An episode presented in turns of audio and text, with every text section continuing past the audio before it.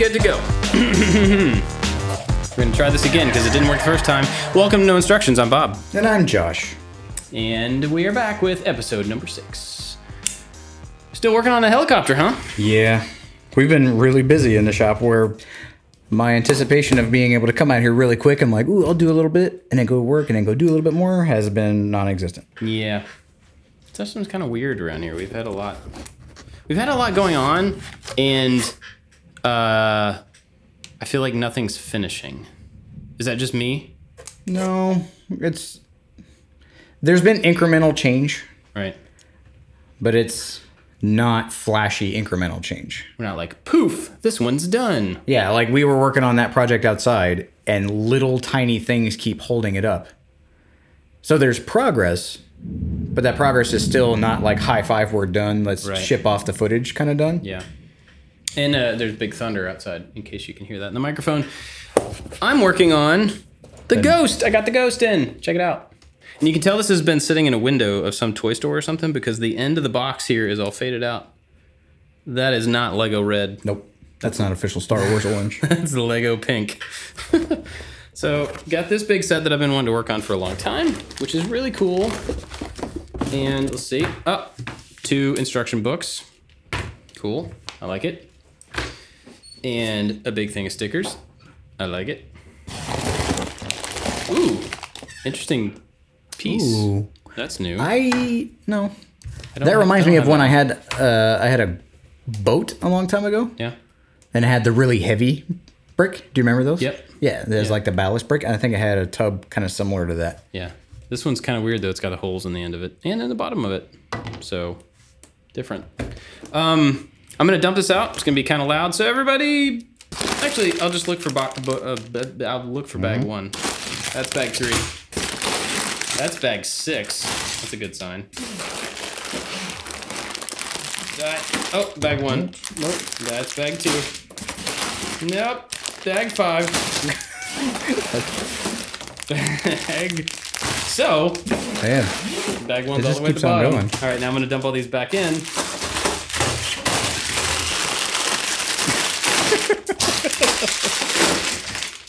Raw.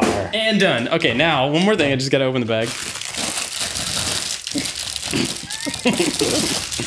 I know some of you are absolutely ha- ah, hating it right now. What are those idiots That, that bag, I got the little bag bagception. That's dumped. Okay, bags are done for me today.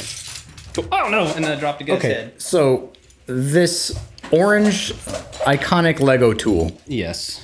I did not know existed until the Lego movie. This is the brick separator. That's Okay, what it's called. I never had one of these, Okay. and I saw one of the like Easter egg reveal things in the Lego movie, and they're like, "Ooh, and if you look in the background, there's a brick separator or the little orange Oh. thing." I'm like, "The what?" And then I finally got a set.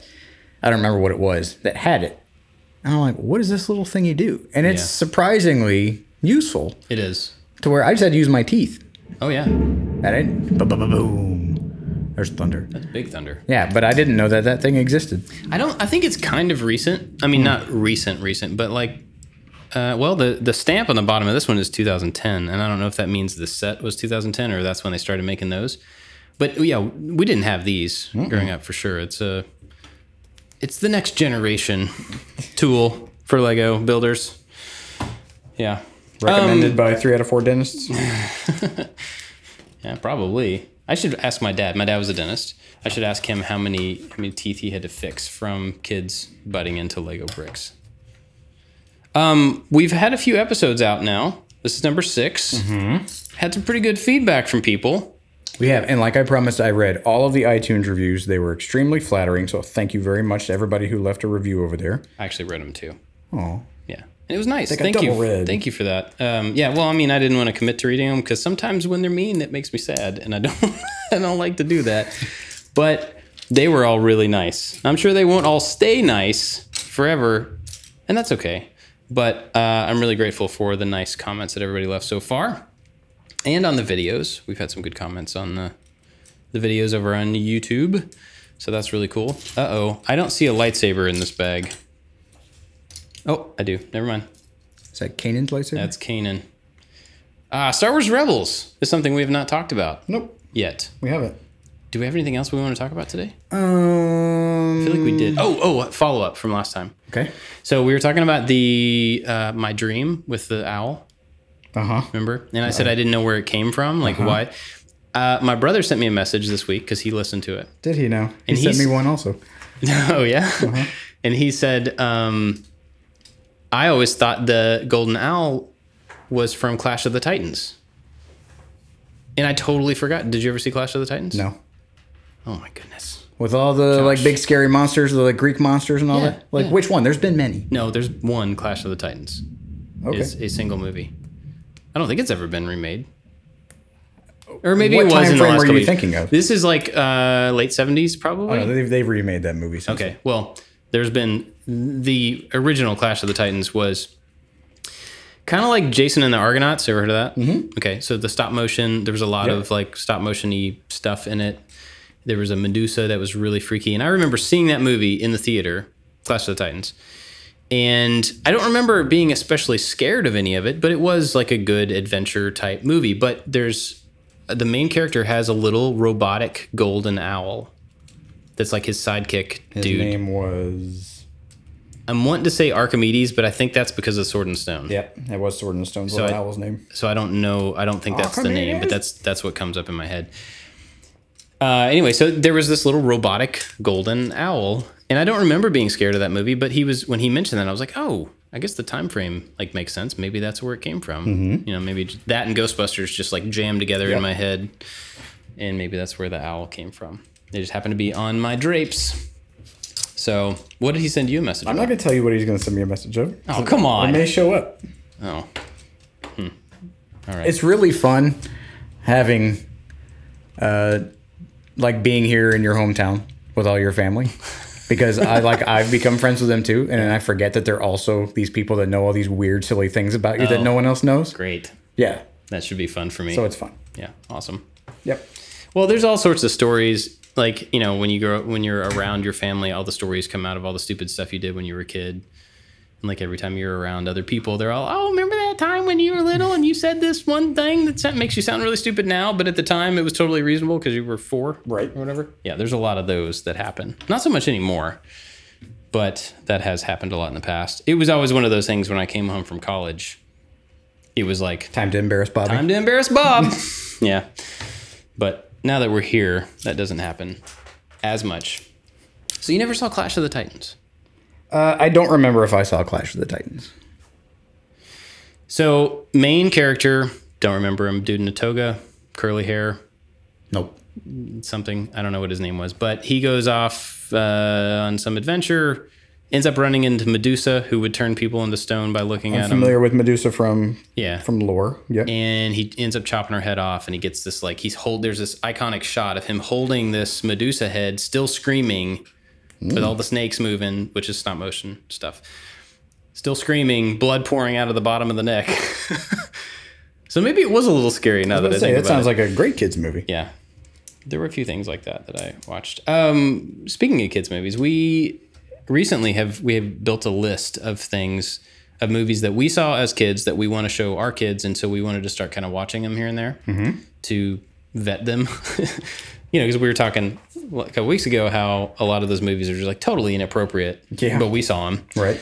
so we wanted to watch through some. We watched et recently last mm-hmm. week. Have you seen et in in the last 20 plus years I saw. I mean, I've I've saw ET before. I remember watching ET, and then I saw it when As they a kid? Yeah, and then they re-released it, and I remember Oh, going with my mom to go see it. okay Um, so yes, I am familiar with ET. I I didn't really like ET. There were some funny parts, but like for being as infatuated with like the space program as I was, to see those like space guys like walking all down the street, real ominous, Mm-hmm. and then like busting into his house, like that part was scary. Yeah. Well, it's funny because I hadn't seen it since I was a kid. Mm-hmm. Um, and I remember liking it. I remember being a little bit scared, but ultimately it was like something that we watched, you know. And I I had kind of like the wrong story in my hmm. head, which was interesting because I remembered it as there were these bad guys. Once there was an alien, they came and tried to take the alien, to cut it up and you know mess with the alien. And so when we watched it the other night, no, they didn't do that at all. Like I was totally off base. They the people that come in and like take over and take over his house and everything are there trying to help ET survive. They're they're doctors and they're there like checking his vitals and the main guy, the guy with the keys, which I thought was fantastic because you go through almost the entire movie and there's a character you know absolutely nothing about. You don't ever see his face. You hear the jingle of his keys and that's the only thing that defines that character, but you know he's bad. You know he's the guy that's chasing everybody. It was so good. Hmm. I'd forgotten like little things like that in the movie, or I just never noticed him as a kid. Anyway, he's the main. I want to say bad guy, but he's not a really bad guy. There's a line where he says to Elliot, "He came to me when I was 10 too, and I'm so glad that he's come to you." And I'm like, Really? "What? Wow, I don't remember that. I'm like, I don't remember this at all. And he was there to save ET to make sure that he was healthy and was totally on the same page that he had to get back to his spaceship. It was like a really different movie story wise than what I remembered. And it was really cool to watch it again after seeing. Um, you know, there's several movies over the last or shows or whatever the last few years that emulate the old Spielberg style. yeah.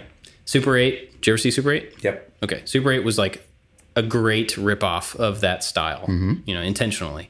Stranger Things Yep. pulls a lot of stuff from it. And so it was really cool to go back and see that movie, E.T., which I think was the basis for all of the 80s kids on bikes trying to solve a mystery Yep. thing. Um, and it was cool to see that again after having, you know, been into more current renditions of the same stuff Yeah. and to see kind of where it came from. And I'm sure that's not the only one that influenced those, but it definitely had that vibe. You know, there's like a whole section where the BMX boys are trying to get ET away and they're jumping over these little berms and all this stuff, and the cops are, you know, trying to catch them. And at the same time, in this story, I'm like watching, I'm like, why are the cops chasing these kids? Like, like they just all of a sudden decided to chase a group of kids who didn't actually do anything wrong, really. Mm. I mean, they took the the alien out of the, but there's only one kid that has an alien, and there's like six of them, five of them on bikes, Yeah. They, and they seemed. split up, yeah. and the cops continue to chase all of the kids, and I'm like, why? Those kids didn't do anything wrong. I don't know. Anyway, it was fun to watch, not having seen it in a very very long time. Not entirely sure mm, all of my kids would be able to. I think some of them might just be a little spooked. Mm-hmm. Nothing like terrifying in it, but you know, it's got a good amount of suspense. So I'm not sure. Have uh, you been on the ET ride? Mm, it's at Universal so. Studios. I know there's the Universal Studios in Florida. I don't know if it still does. Yeah. It is the trippiest.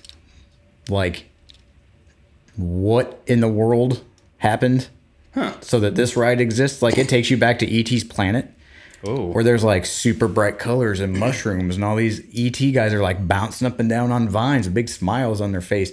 And it's it's like an LSD trip on this weird little bicycle thing. I definitely have not seen that. You're like You're riding a bicycle through you're it? in like your little car. Yeah. Uh, it, it's on a rail, so it takes you through like scenes. You know, Okay. Yeah. yeah. kind of it, it's Yeah. a small world type thing, mm-hmm. Pirates of the Caribbean type deal.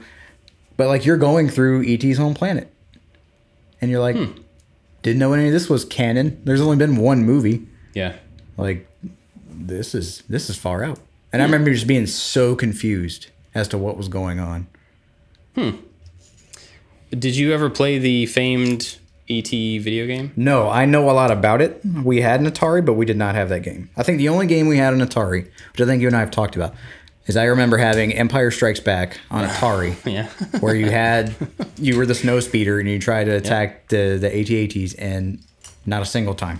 Yeah. I mean, I, I was a kid kid and I remember that and I remember getting mad that it just couldn't be done. And then I went on to Top Gun Hmm. on NES, which I felt was the same thing. I was like, here's another movie based stinking video game where I can't land on the aircraft carrier like it's impossible. It And was probably literally the same code with different sprites, honestly. There- I think there were different enough systems that that's probably not true. But my friend Cameron, um, we used to hang out a whole lot when I was younger, and he had he was the only person, well, not the only person, the first person I knew to have an NES or an Atari 2600. he had the gamepad. You know, he like had all the games, and we spent PowerPad? the power pad. yeah, yeah. yeah, We spent so much time playing ET, and all of those things that you hear people say about how you would get stuck in the pit. Uh-huh. Absolutely true, and I was that kid, which is really funny because like I didn't play a whole lot of video games, but that's one we played a ton, and I remember very vividly getting stuck in that stupid pit and not being able to get out, and we're just like sitting there for 20 minutes trying to get out of a hole. yeah. So when all that stuff came up a few years ago, and you know they. There's like the documentary about the game and about how they threw all the games in the landfill and Mm-hmm. You have I was. It's like- in the arcade. yeah, I've got a couple of them. Yeah, I remember seeing it one time. I have two, It's two clean. copies of it. The, one of the copies that I had, a friend of mine several years back, as a gift, bought a bunch of Atari games in the package, still in the cellophane, Hmm. on eBay. And they weren't expensive. There was like five or six of them. And there was like the football, the original football game, E.T., um, I don't remember what the other ones were, but they were still cellophaned. And when I got it, I was like, oh, that's really cool. And I put them, you know, with some other like stuff that I have that's like that, that's in really good shape. And eventually I looked up the cost and they were worth absolutely nothing, Yeah, it's even ET. And so I was like, well, I may as well just open these and put them in the thing and play Yeah. with them, you know? So, it's weird the stuff that you assign value because of nostalgia. oh, yeah. And there I think there is a certain tipping point that uh, enough people on eBay will have a thing and just leave it there for a long time and like not meet a minimum until it's like one person's watching or two persons watching, and then eventually like twenty people are watching because they care about the schnorks now. The Snorks. Yeah. I remember the Snorks. Nobody cares about the snorks until, or like the California raisins that you got in the Hardee's. li- Like, what were those? all, I still have all I had a bunch of them. The ones that wouldn't stand up and they just flop over. Yep. Super stupid. oh, yeah. Now I'm sure that they're going to be collectible items. So like there is a tipping point where those are worth nothing. And then the next day, everybody happens to remember about the dumb California raisins with the surfboard that made him off kilter. And now, shabam, I wonder if- for the set. Yeah, I wonder if they just like stuff like that will be idle for a long time and then it gets injected into pop culture, like in a certain show, it's in the background, or it becomes like a subject of a something. Mm-hmm. And then everybody's really excited about it for just a little while. Just enough to drive the price up for like six months. Yep. And then it falls away again. Where it may be some ironic gag gift, but they really just like it. It could be. Um, There was some, some. There was something else I was going to say to add on to what you said. I had one of those too. Oh, We it was should- a we video have a, game. note, a notepad. Yeah, a video game at your friend's house story. Okay. So we didn't have an NES. We had the Atari, and I don't remember playing it all that much because we only had that one game. And then this kid down the street, we we moved houses, and I was trying to make friends, and I had this one kid down the street that I didn't really know that well. But then came to his house, and he had an NES. I don't think Super Nintendo was out yet. He had an Atari, like he had all the stuff. I was coveting the things in his house. And so I was like, "Yo, maybe we can hang out and like play video games one day." friends. He was like, "Sure, come on over." And uh, he was like, "We're gonna go to church on Sunday, so why don't you come to church and then before church we can play video games?" I was like, "That sounds like a bang up idea." so we get over there, and they went to. Um, I don't want to offend anybody. I went to a very conservative church as a kid, and this was the Snakes and Tambourines type church, Okay. which I didn't know. Right. Different from what you're used to. Very much different, like very, very different from what I was used to. Okay.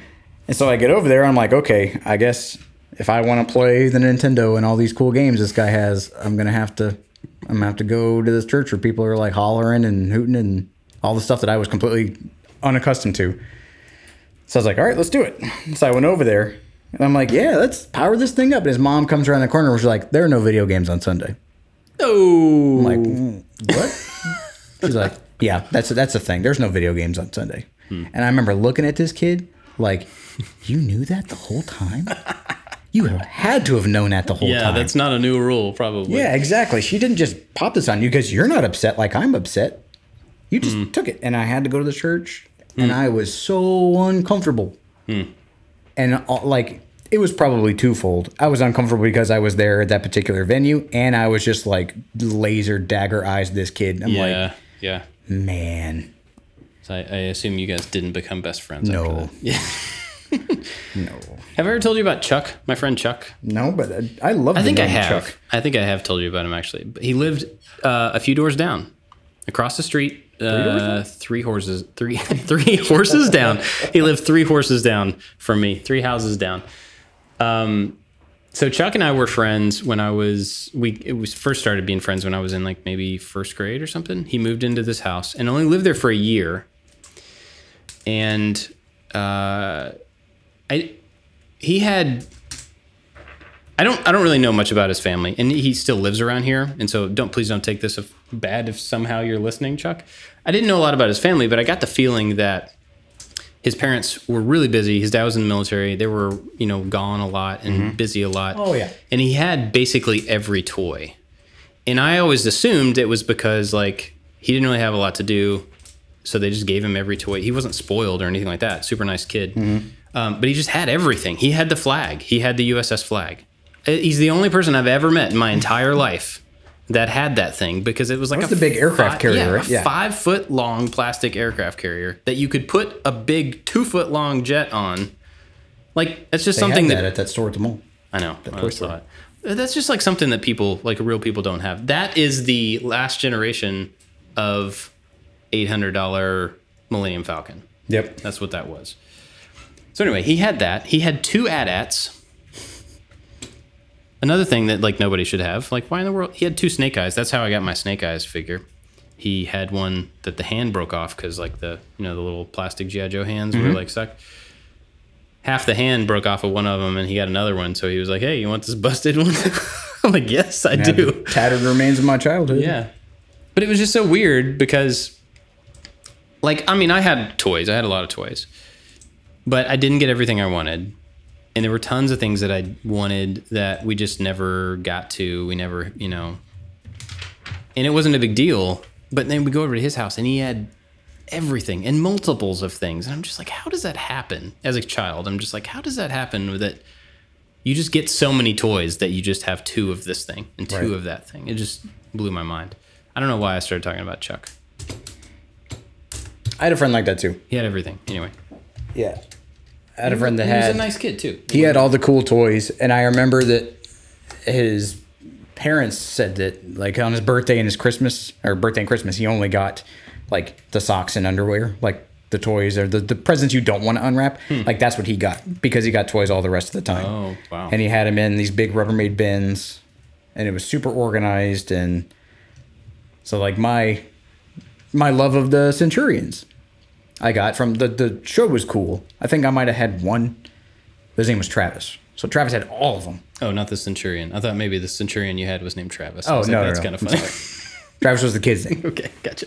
but he had all of the stuff and when i started getting nostalgic i was like hey man are you wanting to sell any of those and he's like no hmm. for the same reasons i wanted them. Yeah, he wanted to to 'em. keep them Right. Was like, well, I mean, I guess that makes sense. You can't fault somebody for wanting to have cool toys from their childhood. Oh yeah, like their stuff. And that stuff's expensive now. It- It's whatever Yeah. I think toys were back in the day have all kind of reached that apex where if you have the collection or you have the the small little piece that came along with it, Mm-hmm. like those things are commodities. Oh yeah. If you go looking for any of those, I mean, you've seen this with your centurion, centurions that you've been getting, but like you'll pay as much for a weapon or a backpack as you will for an entire bare figure, I or I like a or like seventy five percent of a complete set or something. It's always that uh, last little thing that got lost in the couch cushions, you know, as in the 80s. Like that's the thing that nobody has, so that's the thing that actually has value, has has cost. I don't know if it has like value, but Nostalgia is deep rooted. it really is. And I I heard a story about nostalgia. Was that a Radio Lab where they talked about that? it, it was a really interesting. Like, there was a stuff you should know that that's what had um, what's his name? A comedian that used to do the Apple commercials, who was the PC in the Apple commercials. John Hodgman. John Hodgman. Hodgman, like he poo poos all over nostalgia because he thinks it's it's contrary to progress. Is that you are always thinking about the grand old times and the good old days, but they really weren't that good. It's just the context that you perceive them because all we seem to care about were cartoons and toys I mean, and I video games. Yeah, when there was, uh, I mean, it's it's the glass half full because you weren't able to tell how big your glass was. Hmm. Like if you you thought everything was great, but you didn't have the perspective to understand how just Yeah. You know what was going on in the rest of the world. It was actually pretty terrible for everybody else, other than Right. us sitting in front of the TV watching Saturday morning cartoons. That's interesting. I mean, I would agree with that. But at the same time, like that's is that a bad thing to want to go back to? That's not necessarily counter to progress. Well, I think it's people are trying to shape the now to become their versions, their personal versions of back then. Hmm. So, like, when you try to make America great again, that's from one person's perspective. Right. So you're trying to shape the the collective to go back to a time when you were happy, and so it's a very selfish Oh, way of Yeah. Hmm. of viewing progress because it's progress under your own metric. Hmm. It's not looking at the equality of others or trying to empathize with someone else who may have had a different experience than you. It's trying to get back to what you thought was great, ignoring all of the other things Right. and going like, you know what, we should have, you know, TGIF should come back. Urkel needs to come back, but he only needs to be 16. Yeah.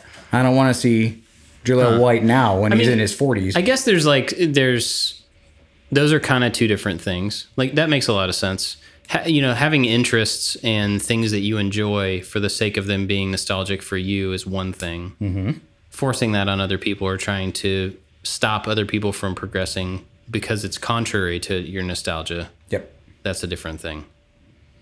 And I I think wouldn't have separated those two things out, Yeah. but that makes a lot of sense. I think that's the argument. And I think it's all depending on what set of glasses you're looking in. Like if you just want to remember the fun times that you had and share like we're doing right now, the fun times and the stuff that was great. Or you can like your humanities professor could come along and go, you know what? All those things were made in sweatshops and those toys were toxic and no one cared about you. right. and hmm. you were gonna you and three of your friends choked on all those little pieces but you didn't care because you were just having fun. And you're like well yeah i was. That's exactly how i remember that. Like thank you for just crapping all over my fun time memories there. But it's not that it's wrong. It's Yeah. not that it's it's bad to try to focus on what you liked about things because those are happy memories. Like it would just be really depressing if you're like you know what? Iran contra was going on. You remember that? Remember the Challenger? Mm-hmm. yeah.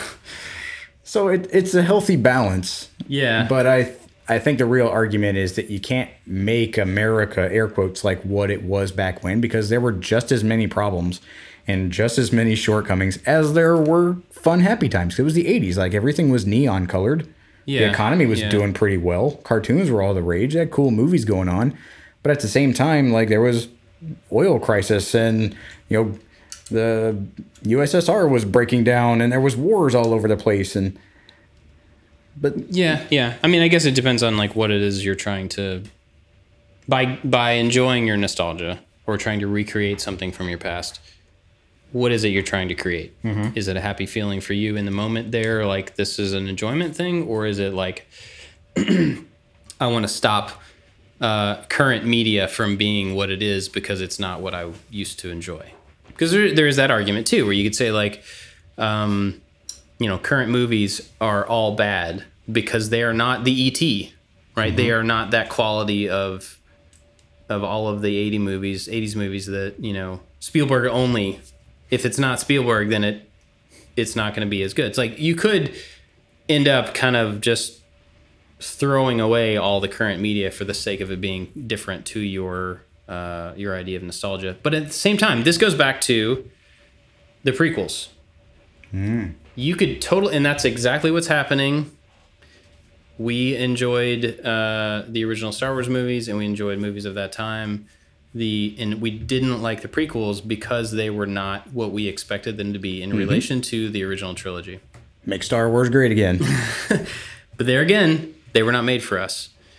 And the next series of movies will not be made for us. And so we actually do our kids a disservice by trying, we being, you know, people of our age who enjoyed Star Wars movies back then, do our kids a disservice by trying to force Lucasfilm and all those people to have, like, oh, you should definitely stick to the thing that we liked. yep. Because that's not the world that the kids, our Why kids isn't live in. Boba Fett crawling out of the Sarlacc pit yet? Yeah, I mean, there's like so much garbage that happens around like all the the stuff around diversity people complaining about diversity in the new movies and how it's just like all of a sudden there's a bunch of different races, you know, human races versus mm-hmm. there were alien races before. People complain about that because it's different than what they knew. That doesn't do anybody any favors, and that doesn't actually get you closer to what you wanted out of a Star Wars movie or whatever. And I don't think that there's a property or a government or a civilization that goes, you know what? You're right. Yeah. We should just stay right here. Bru- Bust out those tube TVs.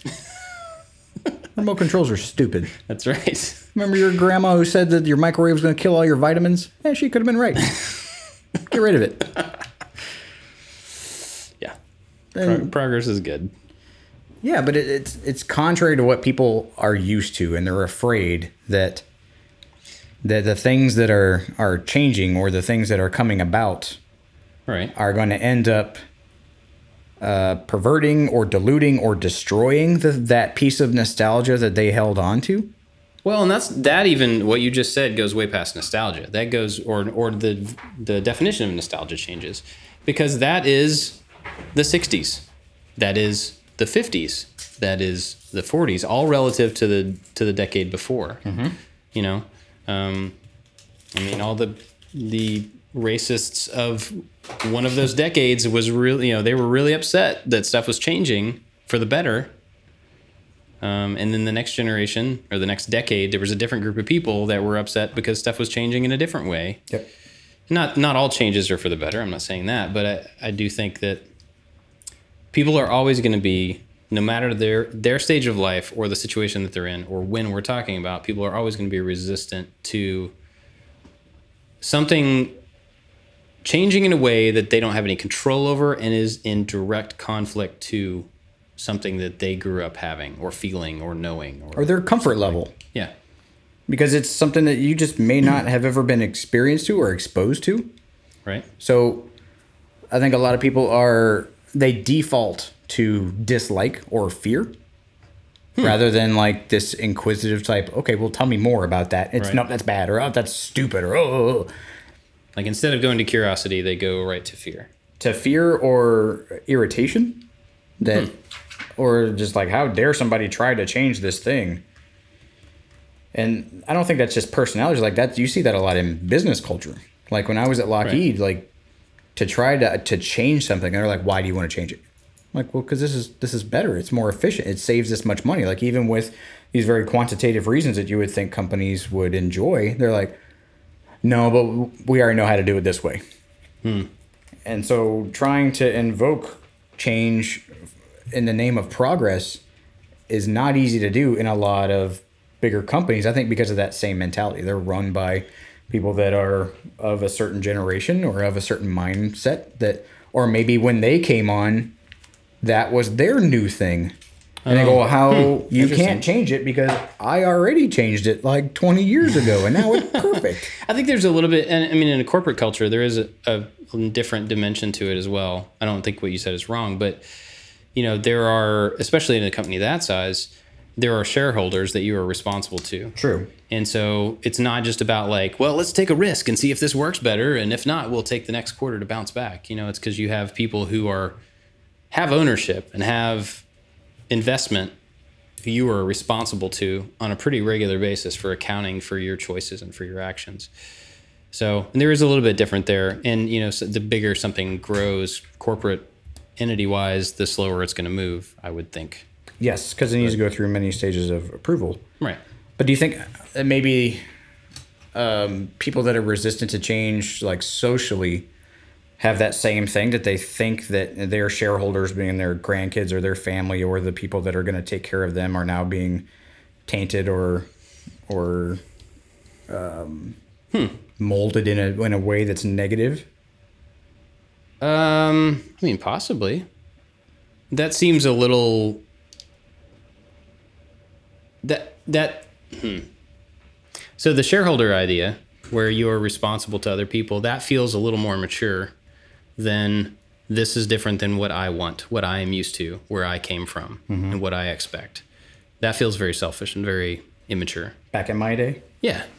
So you know, if it were, man, we've gotten really abstract really quickly. Oh, yeah. What are we talking about? If you, if building Legos, if I talking about social problems. if I were to say I don't like the way that this social situation is going because it's going to affect my grandchildren or my children or whatever, I think that probably happens. But I think more often than not, it would be this is going to change things for me. So even even in the case of it making an effect, oh man, this is super abstract. Even social change having an effect on the way that my children or my grandchildren live, the choices that they make, the opportunities that they have. There's a really good possibility that the only reason that that is of concern to me is how it still affects me. I don't know how to say that. Hmm. But like, if one of my children ended up becoming something that I wasn't comfortable with because of social change, because of some other situation, the only reason that's a problem is because I'm uncomfortable with it. You see what I'm saying? How it would. It goes against what I want, what I would have expected for my children, what I would have wanted them to become or have, or I don't, you know. It's I'm- against your plan for them. right. Yeah. Yeah. Hmm. So this I've talked about this book the last couple weeks. We're Screen free. yeah, parenting? screen free parenting. But one of the points in it, and I may have mentioned this on here, is that it makes a distinction between, and it's it's not all right. I'm not saying that because I I kind of cringe at some of the stuff he says. I'm like I don't know, I don't know about that. But he makes the difference between being responsible for your children and being responsible to your children. And while that sounds like a pretty small thing, the more he explains it and the more you actually think about it relative to your own children, that's a pretty big difference. Yeah. Being responsible for your children means that every failure they have is your failure throughout life. Being responsible to your children means that you have a job to do to set them up to be uh, responsible, to be independent, to be compassionate, to be whatever it is you you know you think that they need to end up owning on their own and living on their own. You have a responsibility to set that stuff into place. And so there's like a different anxiety around those two things. There's an anxiety around like, well, if you end up being mean to people, that shows that I didn't do a good enough That job teaching my you. part, Yeah, yeah. exactly. And so that kind of attaches to like the whole social, you know, if stuff changes in a way that I'm not comfortable with, it's still it's it's because I'm not comfortable with it, not because it necessarily negatively affects my kids. It's just easiest, I think, hmm. to use them as a defense That's very true. because it's the children. Like Yeah. you are responsible for your children, and so Maybe. That's counter to what I just said. well, you're responsible for the the raising of your children, Yeah. right? Legally, it's on you. You're responsible to them to keep them alive. you are their guardian. Yeah, I, I, I'm just messing with you. Um, I see what you're saying. Crap, I had a point. I don't know. We've veered really far. I don't even know how we got to that. I don't know either, but it was fun. Yeah. So Legos, Lego, Legos. Oh, and we did have a comment from somebody saying, "I'm gonna say Legos." And I heard somebody go, "The multiple of Lego is Lego." I go, "Yep, thanks." You know, I I disagree with you. I know there's several out there. People are screaming, going, "No, it is. Why is it?" How can you definitively say that that's the case of a word that is not actually a word? Well, let's It is a made-up word. let's carry on with that then. If we're going to take a stance on a word, let's take a stance on a bunch of words. Okay. Is it Coke or Pop? Uh, I, I Coke is a brand name, so Coke I think a brand name. Unless you were talking about Coca-Cola brand products, I would say I would call it a soda personally. Concur. I, Yep. I never called it pop. That's just like a so weird. colloquially colloquialism that we I love don't that. have here. I love that word. I don't because it's hard to say. Okay, what's another one? Uh, is it couch? What? There's like Davenport. There's a bunch of weird words for couch. Davenport? Yeah, people call it that. I've never heard of anybody Really? call a couch a Davenport. Even in the Kentuckiana area that you were? Yeah. People call it that. People are weird. That's not a brand name or something? It may have been one. really? Yeah. I've never heard that before. What's the the cold thing upstairs in your kitchen that's broken right now? a refrigerator? Okay. what else would it be called? People call it weird stuff. Like what? Like the Frigidaire? Oh, that's a brand name. Right. Okay. But it's the same. It goes along with the Okay. Coke and Pop thing. gotcha. Is that some people will associate that brand name. No, as you guys have talked about this on making, like it has a name where the brand name Yeah. eventually through social interaction just becomes the name, like Band Aid and things. Yeah. This podcast is brought to you by Band Aid. I wish. But there were things that I remember when we were moving around and just interacting with different people. I'm like, you call that a what? And people call them Davenports. Like there's a group of people that are like nodding, mm-hmm. and other people that are like, dude, a what? Like it's a thing. Huh.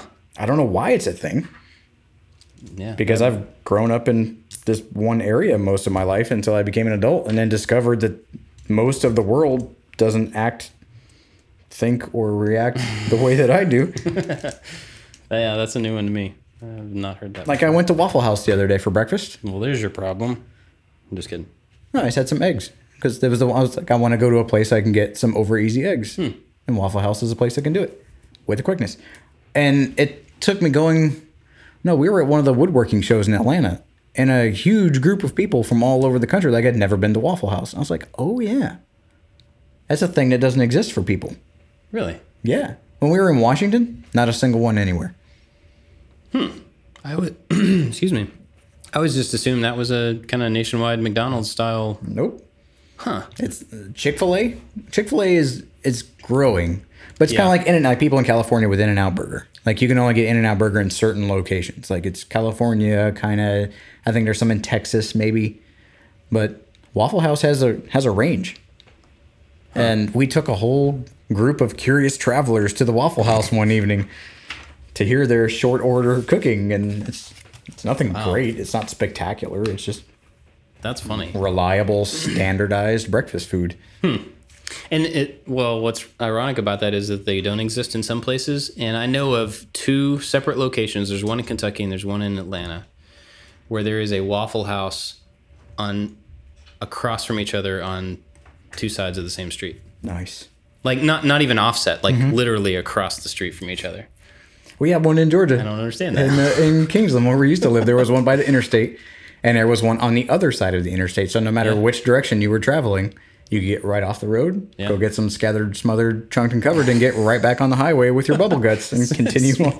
Smothered, smothered, chunked, and covered. Gross. When we were dating, Tiff got, uh, I don't remember what they call it, but she got everything on her hash browns, like the work. She got all of the things on there. And she was a like a teenage girl. And I'm like, what are you doing?